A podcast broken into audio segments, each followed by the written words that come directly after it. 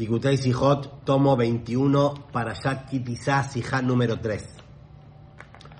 En esta Sija vamos a desarrollar el pedido de Moshe a Shem, luego de que el pueblo de Israel cometiera el pecado terrible del becerro de oro, 40 días después de haber escuchado de la boca de Hashem, Anohí Hashem lo queja, yo soy tu Dios y no tendrás otros dioses, los primeros mandamientos.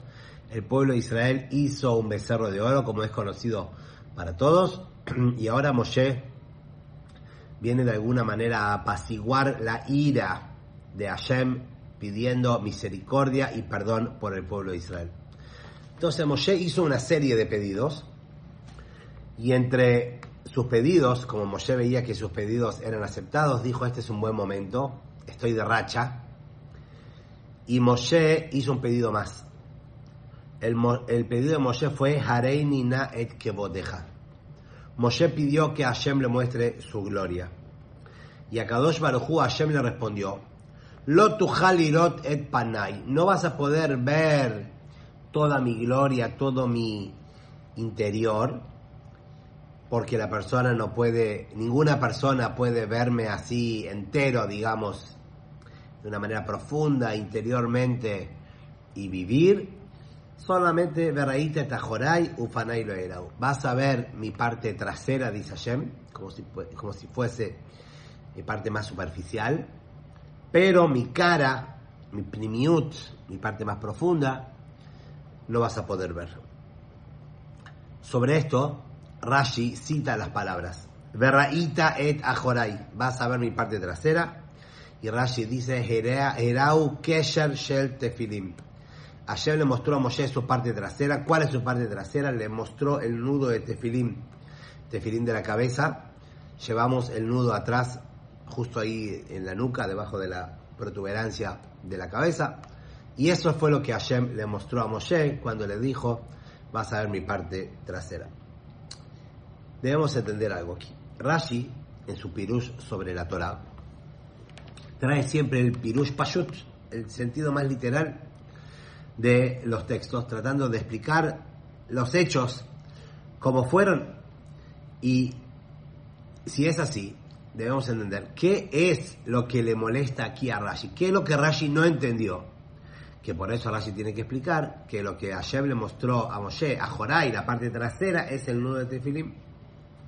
Muy bien, quizás algunos me van a decir: bueno, quería explicarles qué significa la parte trasera de Hashem. ¿Cómo podemos hablar en estos términos, delante, de atrás, con un Hashem que es, obviamente, que no tiene una forma y una figura física? No tiene parte de adelante, no tiene parte de atrás, y no son términos en los que podemos adjudicar al creador del mundo. Entonces, quizás eso es lo que Rashi quiere explicar. Pero nosotros vemos que muchas veces la Torah habla en estos términos sobre Hashem. El enojo de Hashem, Hashem vio, la ira de Hashem, Hashem nos sacó de Mitzrayim con mano extendida. Que son todos términos que obviamente no aplican, vamos a decir, literalmente. Hashem son solo de una manera figurativa, una metáfora. Y Rashi ahí no se toma el tiempo ni la preocupación de explicarlos. ¿Por qué lo haría aquí? Es más, cuando Rashi dice, Moshe le pidió ver a Hashem su cara, su rostro, y Hashem le dice que ninguna persona puede ver mi rostro. Rashi no explicó qué significa el rostro de Hashem. Entonces, ¿por qué ve la necesidad de explicar qué significa el Ahoraim, vamos a decir, la parte trasera de Hashem? Más todavía, si queremos reforzar un poquito más este interrogante, esta pregunta, si esa es la intención y la voluntad de Rashi, explicar qué significa la parte trasera de Hashem, ¿qué responde o qué resuelve cuando responde que Hashem le mostró a Moshe la parte trasera del Tefilim? ¿Qué ganamos? Sería nuestra pregunta de hoy, diciendo que Hashem le mostró a Moshe la parte trasera, le mostró el nudo de Tefilim. ¿Qué significa el nudo de Tefilim como la parte trasera de Hashem? Si nosotros hubiésemos querido utilizar metáforas o ejemplos sobre qué significa la parte delantera y trasera de Hashem, hubiésemos hablado de la parte delantera y trasera de una persona, que cuando alguien te está hablando te dice, mírame la cara, mírame de frente, porque en la cara de la persona están los gestos, están los rasgos de la persona. Vos podés ver en sus ojos y en sus movimientos si él está prestando atención, si le está gustando lo que está diciendo, si está contento, si está triste. Por eso la palabra panim, cara, esto es un paréntesis que agrego yo, tiene que ver con primiut, con la parte interior, porque en la cara, cuando vos ves a alguien en la cara se refleja qué es lo que está pasando esta persona en su interior. Si ves que sus ojos le brillan, si ves que tiene una sonrisa en su cara, es porque está contento, está feliz. Ahora, si ves que tiene la frente fruncida y está los ojos apagados, está triste, está preocupado. Por eso la cara, el panim, nos lleva a entender qué es lo que está pasando en el primiut adentro. En cambio, Ahorai, la parte trasera, cuando alguien te da la espalda, porque la espalda es lisa, como que no le importa, no te quiere mostrar sus sentimientos, no te quiere compartir si está prestando atención, si le está gustando, si está contento, si está triste. Entonces, si queremos traer un ejemplo o una explicación qué significa el panim, la cara, y el ajor, la parte trasera de Hashem, hubiésemos tomado el ejemplo de una persona, no el nudo de Tefilín. Y para terminar con esta serie de preguntas, Rashi, cuando trae un pirush, una explicación sobre la Torah, también trae un título sobre qué es lo que va a explicar. Y Rashi es muy preciso también en el título que trae y la explicación. Muy meticuloso, como estuvimos viendo las últimas semanas. Rashi dice, Herau Kesher Shel Tefilin, le mostró el Kesher del nudo del Tefilin. También en su título trae, Beraita et Ahorai, vas a ver mi parte trasera, cuando Rashi en realidad lo que quiere enseñarnos que es, solo tendría que haber citado en el título la palabra Ahorai, la parte de atrás, que ayer le vamos a mostrar la parte de atrás, y que es el Tefilín, el nudo del Tefilín. ¿Qué quiere decir Beraita esta Ahorai? Vas a ver mi parte trasera. Herau que es el Tefilín, le mostró el nudo del Tefilín. La explicación de todo esto es lo siguiente: antes que Akadosh Baruj Hu le contestó a Moshe, no vas a poder ver mi cara, sobre el pedido que Moshe tenía a Harei Ninat, que bodeja, muéstrame tu gloria. Dice la Torah que Hashem dijo así, Ani avir kol tuvi al paneja, yo voy a hacer pasar toda mi bondad delante tuyo. Bekarati beshem Hashem le paneja, y voy a mencionar el nombre de Hashem, el nombre inefable, Yud Kevavkei. Y voy a agraciarme con quien me quiera agraciar. Voy a tener misericordia y compasión de quien quiera tener misericordia. Y después de eso, Hashem le dice a Moshe que no va a poder ver la cara, solamente va a poder ver la parte trasera. ¿Cuál es la relación entre estas dos cosas? Moshe le pide a Hashem ver la gloria. Hashem le dice que no, que se prepare, que él va a pasar, y Moshe va a verlo pasar de atrás, y para que Hashem se pueda agraciar y tener compasión con aquel que lo necesita en ese momento. Y después le dice, no vas a poder ver mi cara, vas a poder ver solamente mi parte trasera.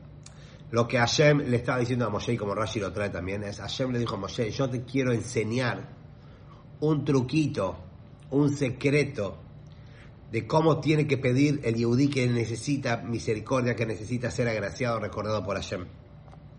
Yo te quiero enseñar, en las palabras de Rashi, Seder tefila, el orden de la tefila, cómo es la manera correcta de pedir a Hashem en un momento de necesidad. Lo que Hashem le enseñó a Moshe en ese momento fueron los 13 atributos de misericordia. Las shloshes o Yud Gimel Midot de Rachamim, las 13 Midot de Rachamim, de misericordia, que pedimos a Hashem.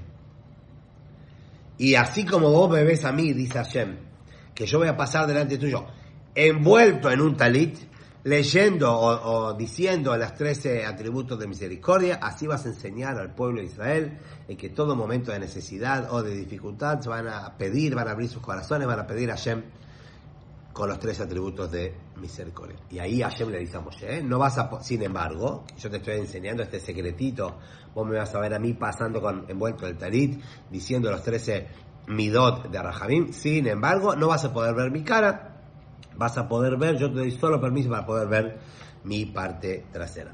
¿Qué concluimos de acá? El resultado de todo esto es que Beraita et Ahorai va a saber mi parte trasera. No es algo separado, diferente a lo que Hashem le estaba enseñando a Moshe en las 13 midot de Rachamim. Es todo en el mismo combo, todo en el mismo paquete. Que el hecho de que Moshe vio a Hashem envuelto en talit, eso mismo Hashem le estaba diciendo. Vas a ver mi parte trasera, no vas a ver, no te creas que te estoy abriendo la puerta porque te estoy enseñando este secreto y vas a poder ver todo, solamente vas a poder ver mi parte trasera. ¿Ok? Eso es la relación o la secuencia de los hechos. Ahora, según esto, no se entiende qué quiere decir el significado del versículo. Beraita et Ahorai, vas a ver mi parte trasera.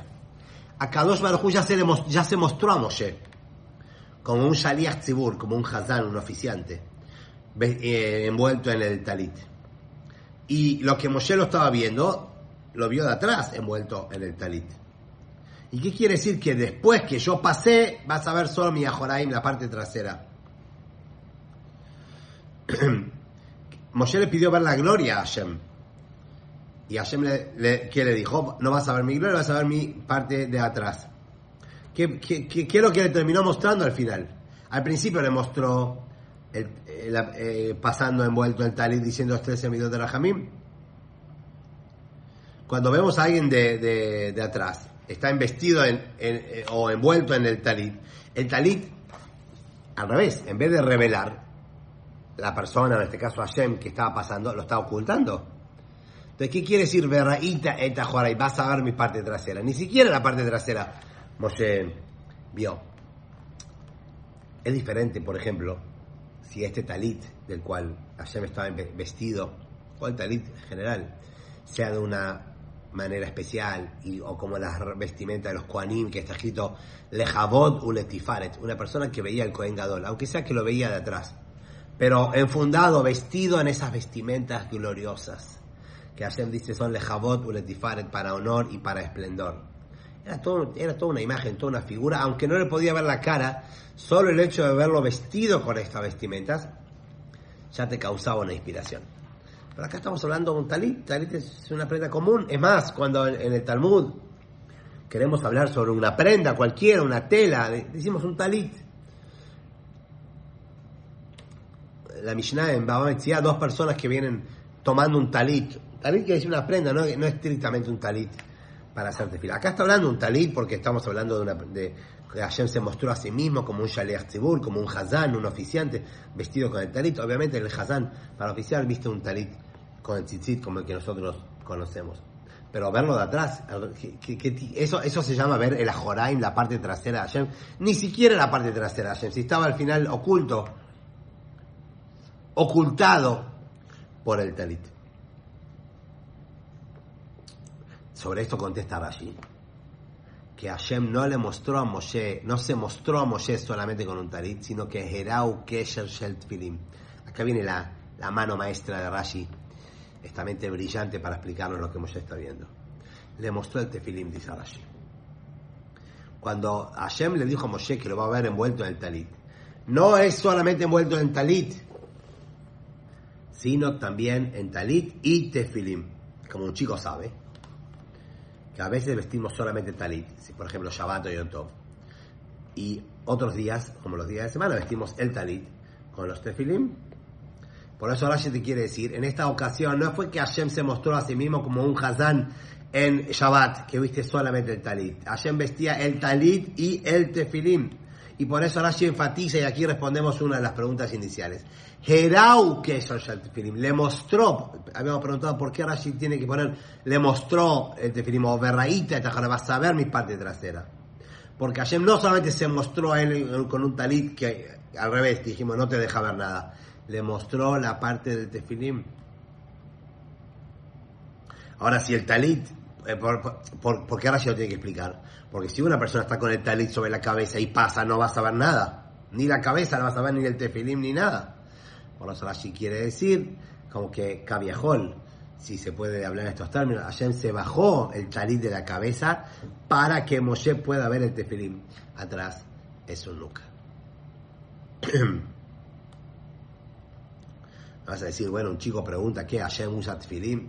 Esto Rashi no lo tiene que explicar, porque el concepto de que Hashem le mostró a Moshe se mostró a Moshe vistiéndose con talit y tefilín. Tefilín es algo, es un keter, es como una corona, es un adorno, algo que da honor, glorifica a la persona que lo viste. Por eso Rashi dice erau Kesher Shel Tefilin. Todo el concepto de que Hashem se mostró a Moshe con el talit y se bajó el talit para que Moshe pueda ver el tefilim, es que el tefilim estaba adornando, embelleciendo la cabeza de Hashem. Y por eso Rashi dice Kesher Shel Tefilim, el nudo del tefilim, que el nudo del tefilim es lo que te ajusta y provoca que el tefilim esté en la cabeza y lo puedas ver. No está hablando de las retzuot, de las correas que bajan por los hombros. Está hablando del tefilim como una corona, como un nézer, como algo esplendoroso, algo hermoso, que adorna la cabeza de Hashem. Por eso dice Rashi que Hashem le mostró, no se mostró solamente vistiendo el talit, sino también el tefilim.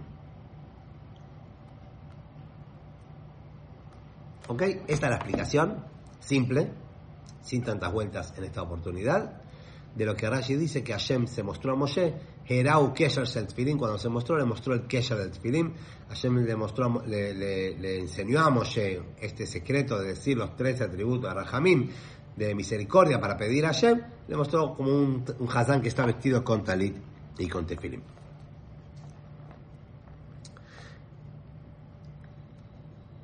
Bepnimiut Inyanim, más hablando, atando cabos y tratando de que todo combine también, no solamente en el plano físico, sino también en el plano espiritual, un poquito más profundo.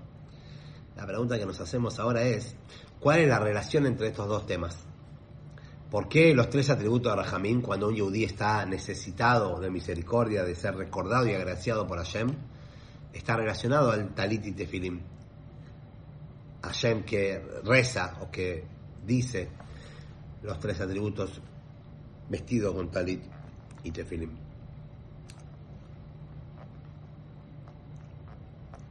O sea, lo que provoca, el secreto que Hashem le enseñó a Moshe es justamente los 3 atributos de Rachamim. No el talit y tefilim. Talit y tefilim es algo que ya conocían. Hashem le está enseñando a Moshe Seder tefila, el orden de la tefila, que es los 3 atributos de Rachamim, que ellos, estos 3 atributos, tienen una magia, tienen un poder de derretir la ira o la geburá, la severidad de Hashem, para agraciar y para tener compasión sobre el que tiene que tener, sobre el que necesita la compasión. Pero ¿cómo se combina esto? ¿Por qué se junta con el concepto de talit y tefilim? Obviamente, vos vas a decir, bueno, una persona que hace tefilá, está rezando a Hashem, vestimos talit y tefilim, cierto, pero ¿cuál es la relación aquí que Rashi lo tiene que explicar? Entonces, hay que decir una de las explicaciones. Evidentemente, hay más explicaciones, pero el Rebbe acá trae una, y esta una vale la pena escuchar, es muy bonita. Una persona que necesita misericordia, estamos hablando acá del caso de que Moshe fue a pedir misericordia por el pueblo de Israel. ¿Por qué? Porque el pueblo de Israel había pecado con el becerro de oro, como mencionamos al comienzo. ¿Ok? Y ahora estaban necesitando un perdón divino. Y ese perdón, Hashem le dice a Moshe, va a venir a través de los 3 atributos de Rachamim, y yo los voy a perdonar, los voy a agraciar, voy a tener compasión de ellos. ¿De dónde viene el pecado? ¿Por qué una persona puede llegar a fallarle, a fallar en su relación con el Creador, con Hashem? La respuesta es, el pecado viene de la shijeja. Shijeja quiere decir cuando uno se olvida. Uno se olvida.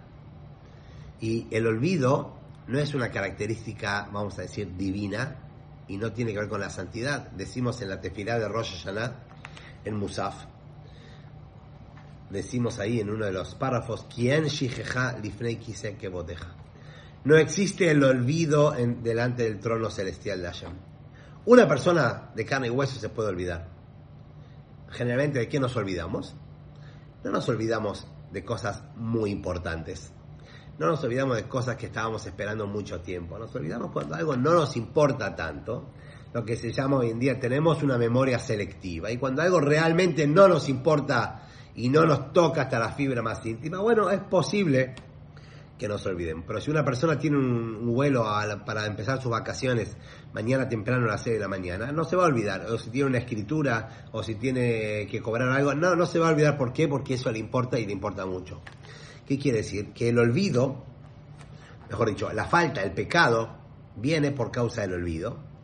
Eso refleja la situación y la posición donde se encuentra la persona. El pueblo de Israel es Yehudim, nosotros somos Yehudim, Maminim, Benei Maminim. Somos Yehudim, creyentes, hijos de creyentes. Por naturaleza el Yehudí está conectado con Akadosh Baruj Hu, con Hashem. No hay tal cosa que el Yehudí tiene que encontrar a Hashem. El Yehudí es una sola cosa con Hashem. Y el Yehudí sabe que Akadosh Baruj Hu, Mehadesh Betubov, Bechol, Yom Tamid, Maseh Bereshit, como decimos en la tefila. Hashem renueva constantemente la creación. La creación no es que el mundo ya tiene 5.784 años, sino Mehadesh Betubov, Bechol, Yom Tamid. Constantemente la creación se va renovando y es una nueva creación que Hashem crea, o sea que está presente con nosotros. Y aquí se despierta la pregunta. Cuando el Yehudí siente que ahora mismo él está siendo creado por Akadosh Baruj Hu, en cada instante y momento está siendo creado por Hashem, y en este momento él necesita la palabra de Hashem, el aliento de la boca de Hashem, para que él exista, para que él siga existiendo como una creación. O sea que todo el tiempo somos todos dependientes de Hashem. ¿Cómo es posible que la persona tenga Hashem Shalom, Hashem nos cuide, una ambición, una taibe, una ambición, y que la persona no cumpla la voluntad de Hashem? Cuando yo sé que dependo todo el tiempo de la palabra de Hashem, de la voluntad de Hashem para crearme y recrearme en cada instante, ¿cómo puede ser que yo me deje llevar por una tentación, por un capricho, por un deseo, y no cumpla la voluntad de Hashem? O al revés, vaya contra la voluntad de Hashem. Tenemos yetzererá y tenemos muchos desafíos, y este mundo nos pone muchas piedras en el camino. Pero el Yehudí sabe que estas piedras que están en el camino y estos desafíos y este mismísimo yetzererá también está siendo creado por Hashem. Entonces, ¿qué valor tiene? Como para que yo preste atención a mi deseo, o a mi tentación, o al pecado que estoy por hacer, y me olvide o deje de lado a Hashem. ¿Cómo puede ser que estos desafíos molesten o impidan al Yehudí de hacer su servicio a Hashem como tiene que ser, que Hashem está creando en este preciso momento? La respuesta es: el Yehudí sabe la verdad. ¿Por qué? Porque, como dijimos, Anahnu Maminim, Bnei Maminim, somos creyentes, hijos de creyentes, y sabemos la verdad. Pero el momento de esta tentación, el momento de este desafío, me olvidé,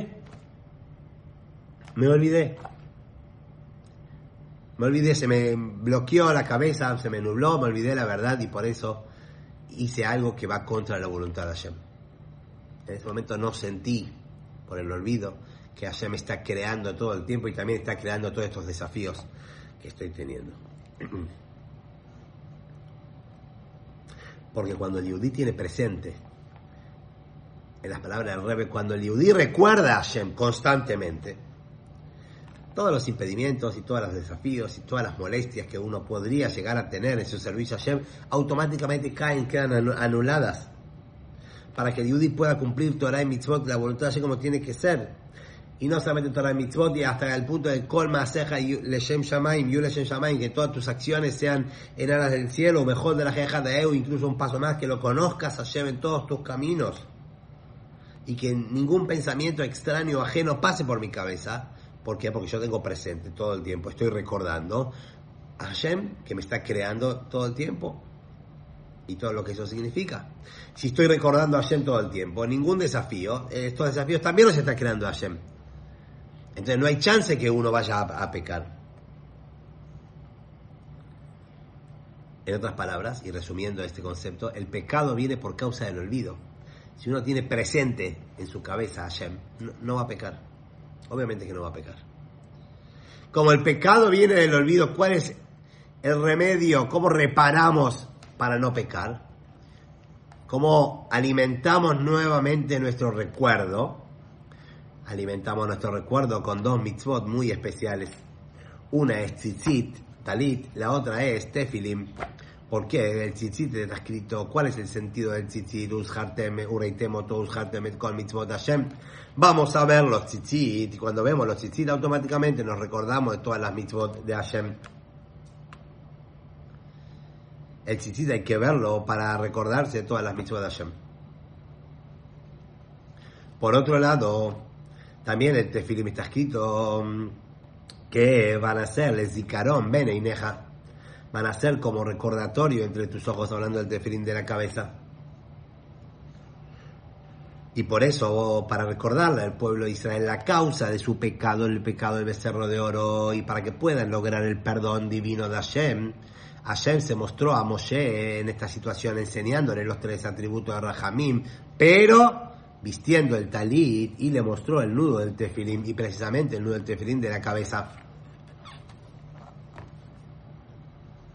Y ahora sí podemos entender incluso un poquito mejor, no solamente por qué Hashem se mostró vestido con talit y tefilim, sino cuál es la relación del nudo con el pedido de misericordia de Rachamim. En el Sefer Azual está traído que Rabbi Hillel y Rabbi Yossi hacían nudos sharim para no olvidar las enseñanzas de Torah que recién habían aprendido. Entonces tenía un concepto místico, que ahora vamos a aprender, que era había que hacer algunos nudos, y estos nudos, no sé, quizás es como cuando la persona se hace una, para no olvidarse algo, uno se cambia el reloj de mano, pero ellos hacían nudos, y estos nuditos le recordaban lo que habían estudiado, cuando se hicieron el nudo, y le recordaban lo que habían estudiado, y así no se olvidaban. Así te ha traído en algunos libros, que hay una costumbre, que está en la Torah basada en lo que acabamos de ver, de hacer nudos para no olvidarse, para cuando queremos recordar algo que no queremos olvidarnos, hacemos un nudo, y el nudo, el Kesher nos recuerda este concepto para que no llegue al olvido. ¿Cuál es la relación entre el nudo y el recuerdo? Entonces, podemos relacionarlo con lo que trae el Alter Rebbe Rabí Shneur Zalman en el Igueret HaTeshuvá, en el Tania, cuando habla sobre la epístola, los 12 capítulos que hablan sobre la Teshuvá, de la epístola de Teshuvá. Dice ahí, él trae el ejemplo de una soga que se cortó y ahora uno quiere arreglarla, entonces tiene que hacer un nudo, incluso un nudo doble, que el lugar donde antes se cortó y ahora lo anudamos, es más fuerte por causa del nudo que el resto de la soga. Es más fuerte ese lugar ahora que como estaba antes de haberse roto. O sea que lo que quiero explicar ahí es que la Teshuvá tiene un poder no solamente de reparar, sino un poder de intensificar la relación con Hashem, del Yehudí que pecó con Hashem, como un nudo, que la zona de donde está el nudo ahora es mucho más fuerte que como era antes. Kaful Mekufal, doblemente fuerte. Y este es el tikkun, esta es la reparación para los pecados, porque cuando nos unimos de vuelta con la Kedushah, hacemos un nudo. El nudo, dijimos, la Kedushah no hay olvido. Todo el concepto de Kedushah es no olvidarse de Hashem para no volver a pecar. Los pecados vienen del olvido. El nudo, que es lo contrario al olvido, representa la relación profunda con Hashem. Y así como es espiritualmente, que un nudo no espiritual anula y nos saca de la tumá de la impureza, que es la raíz del olvido, de eso también se desprende físicamente, que cuando la persona quiere recordar algo, hace un nudo. Acá tenemos una patente, un tip, hacer un nudo para no olvidarnos alguna cosa que queremos acordar. Ahora sí respondemos, ¿cuál es la relación entre Beraita y Ahorai? Lo que Hashem le dice a Moshe, vas a ver mi parte trasera, con Jereu Kesher Shel Tefilin. Rashi dice que le mostró el nudo de Tefilim y el pedido de Rachamim, pedido de misericordia. Cuando Akadosh Baruchu le quiere enseñar a Moshe cuál es la manera correcta de corregir el pecado del becerro de oro, no solamente corregir el pecado, corregir el origen, lo que llevó a ellos a pecar, le mostró el nudo de Tefilim. Porque el nudo, el Kesher y Kasrut, y Kashrut también quiere decir la relación fuerte, y el recuerdo del tefilim hace que el Yehudí no vuelva a pecar, y a través de que nos preocupamos de no olvidarnos, nos privamos de olvidarnos, a través de que recordamos a Shem la Kedushah en todos lados, entonces muy pronto. Tenemos el mérito de que, como está escrito, Benigla Kvod Hashem, Hashem se va a revelar, la gloria de Hashem se va a revelar. No el Ahorai, como le dijo a Moshe en su momento, de la parte trasera. Se va a revelar el Kvod de Hashem, Berraú Kol Basar. Y vamos a ver toda la carne, o sea, todos los seres vivos, vamos a ver que la boca de Hashem habló. No va a hacer falta recordar nada, ¿por qué? Porque lo vamos a ver. Y cuando lo vemos, obviamente que no nos olvidamos. Y esto va a ser con la llegada del Mashiach en nuestros días. Amén. Que así sea.